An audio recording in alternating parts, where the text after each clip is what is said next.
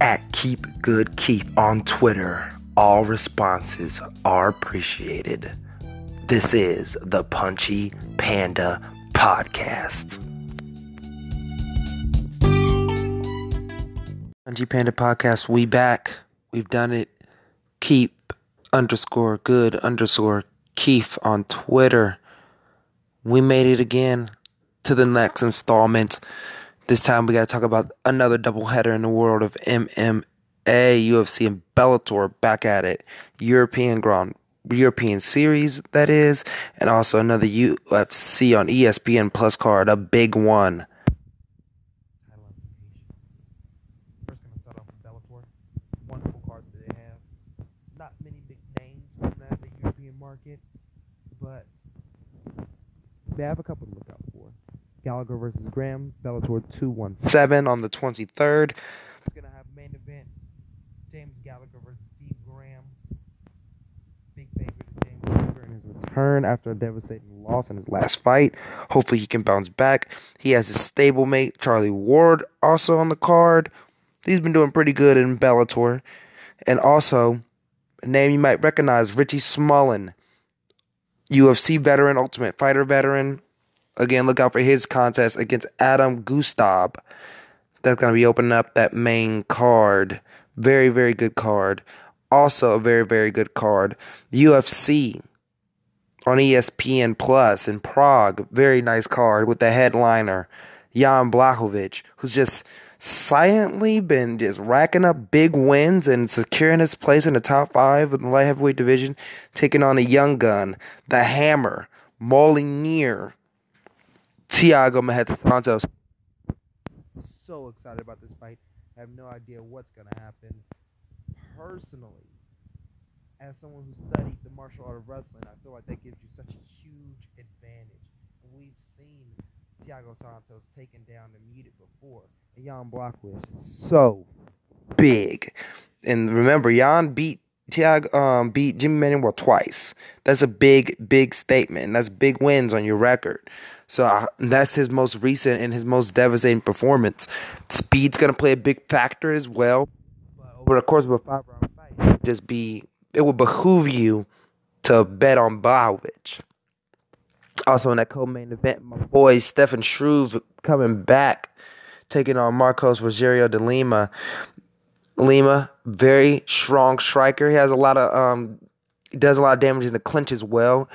I would love if somehow Stefan Struve uses reach, but that won't happen. So let me be realistic. We're gonna have to get him next to the cage and clinch him up, rip to the body, and we can even get some takedowns here. I feel like that high mount that Stefan Struve has is super effective, and probably will secure him to win as well. As well, we have a lot of names on this card. Maybe not the biggest stars of the UFC, but a lot of up and comers from the European market. And let's be honest, a lot of fighters from the European market are making a big name for themselves in the Euro- in the UFC now. Let's start off with uh, a wonderful um, Dwight Grant taking on Carlos Pedersoli.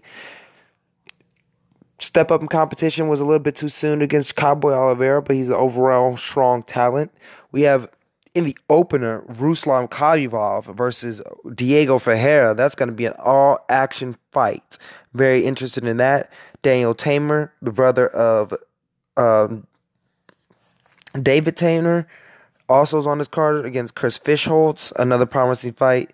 Big favorite on this card, Michel Prazeres taking on someone I've never heard of and cannot pronounce his name. So hopefully he can make a statement and at least have a proper performance against Michel Prazeres.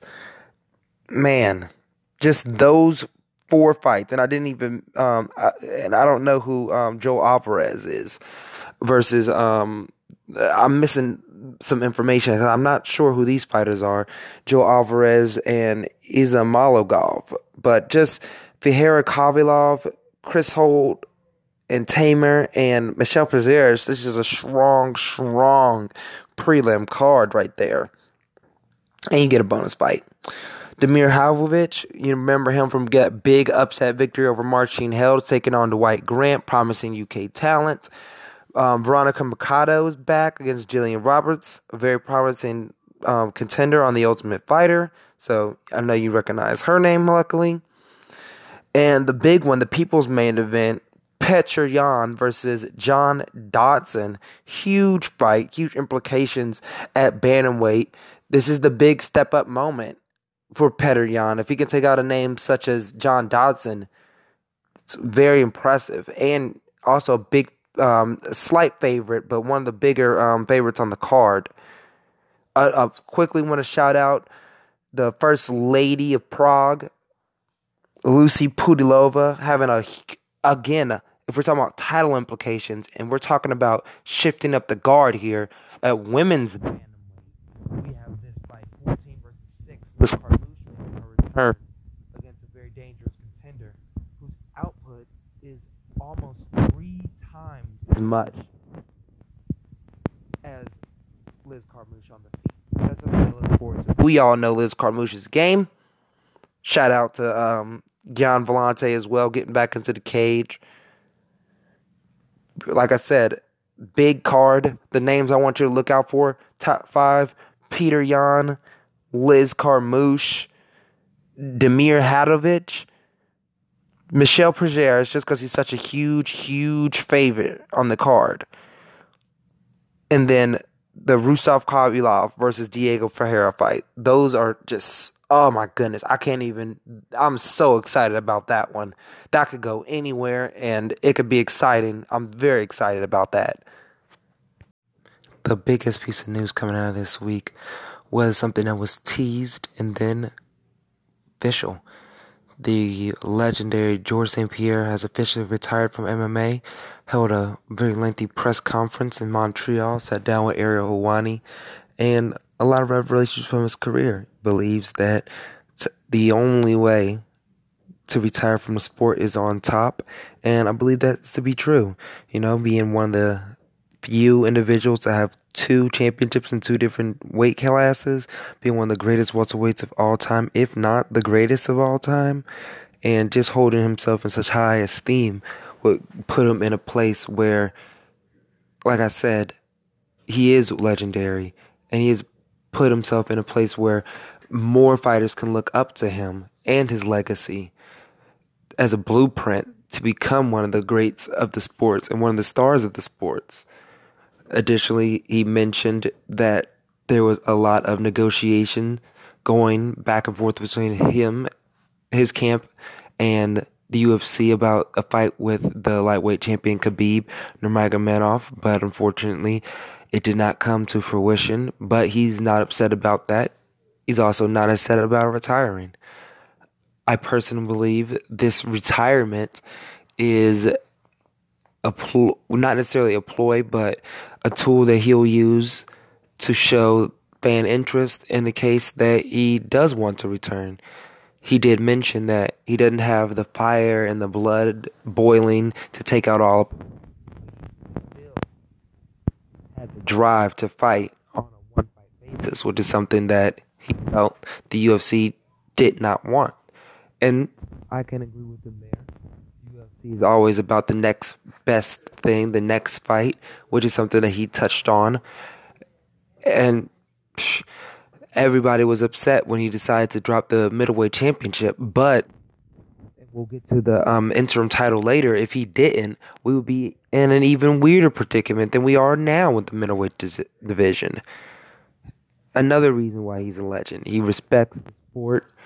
He does allow himself to become consumed with it, though, which is something that is remarkable.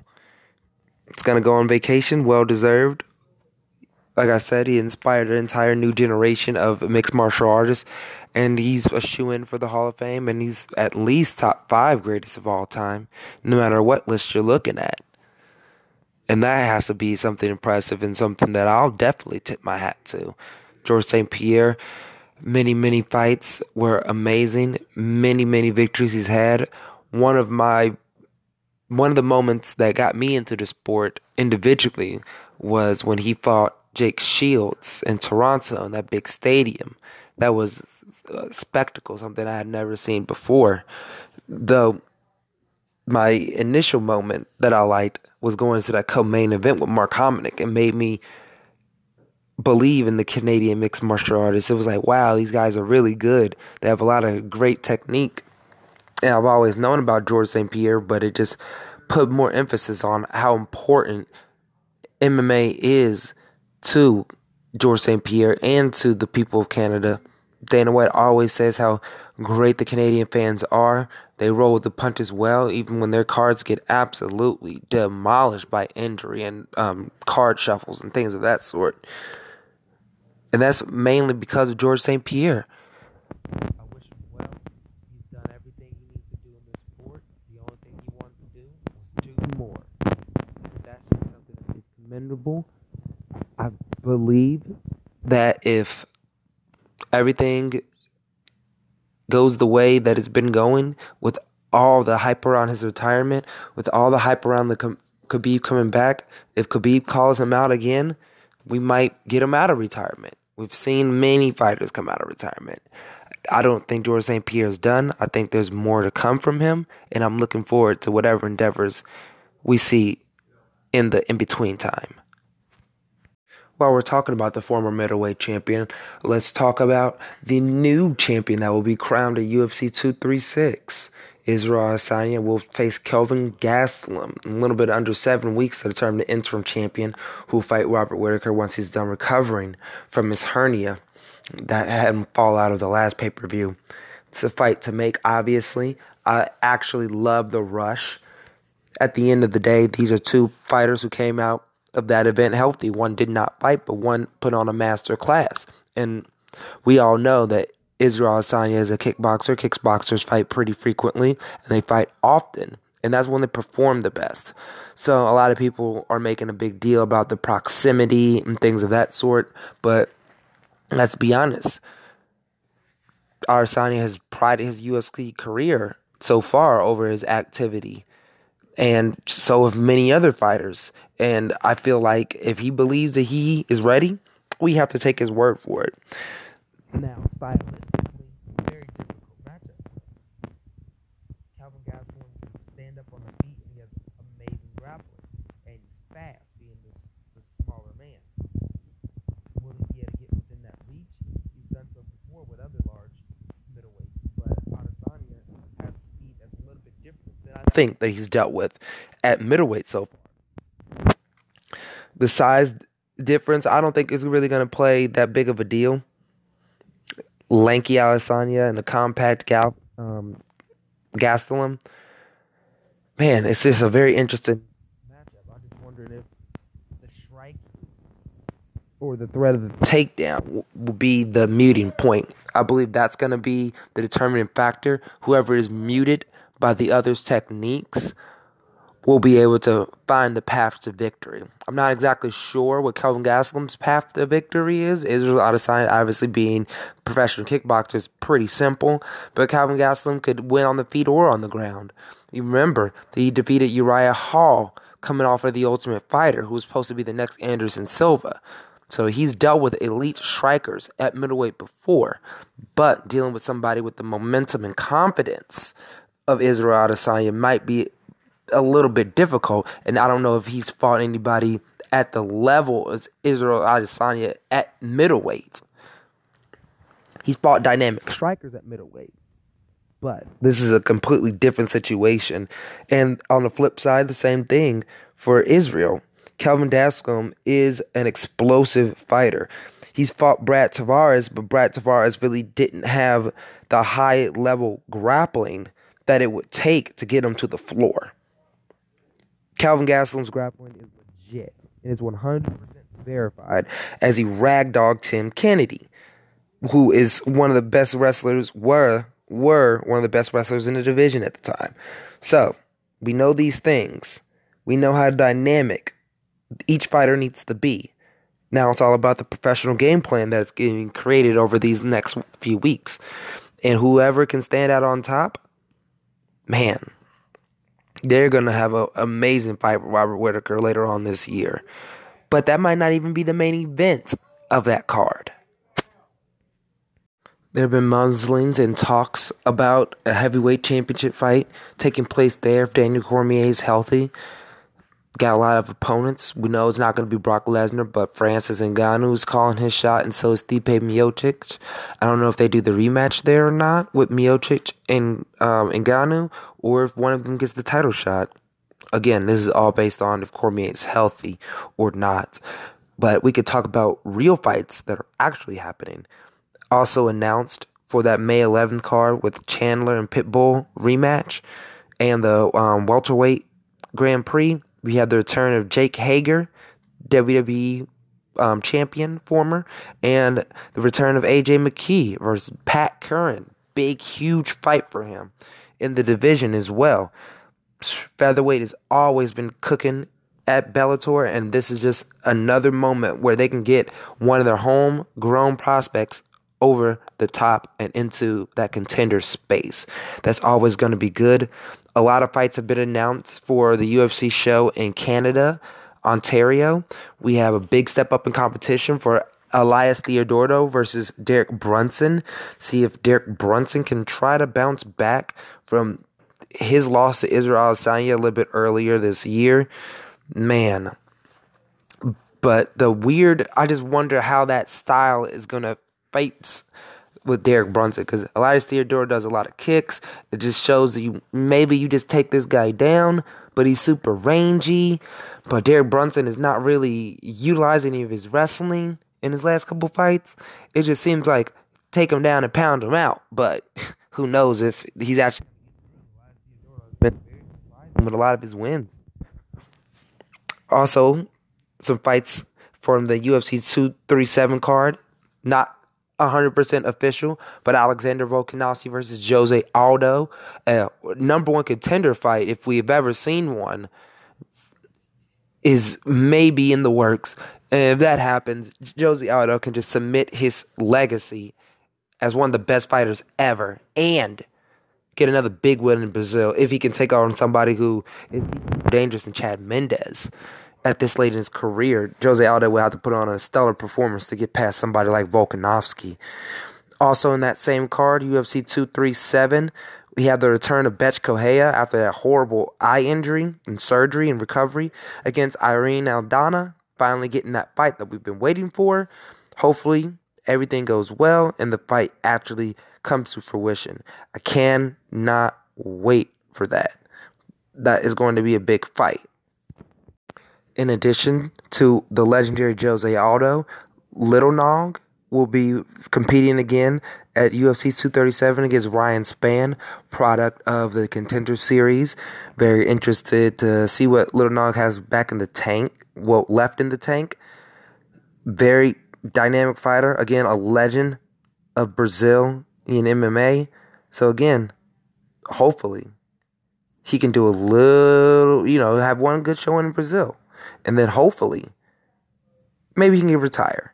Retire on top, just like Georges St. Pierre.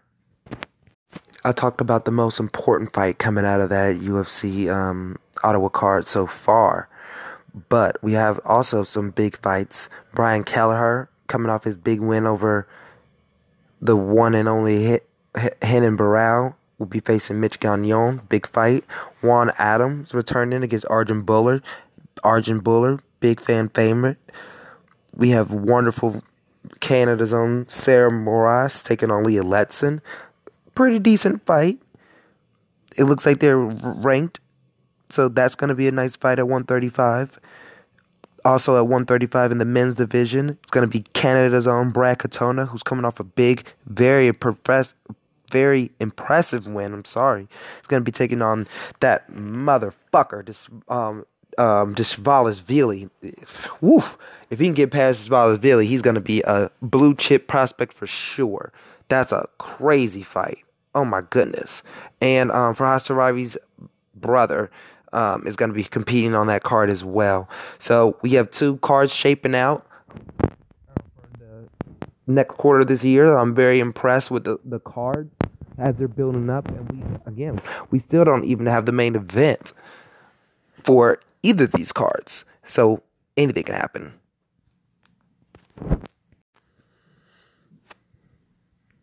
Again, hit me up at Punchy Panda on Twitter. Keep good, keep. That's a G U D. Two underscores in between. Keep underscore good underscore Keith. You guys have been beautiful. You guys have been great. Again, if you want me to add anything to the show, and if you think that there's any fights that I missed, or if you just want to have a conversation with me, just let me know. Hit me up on Twitter. Get in my DMs. I appreciate that. Thank you so much for listening to the podcast and punch up.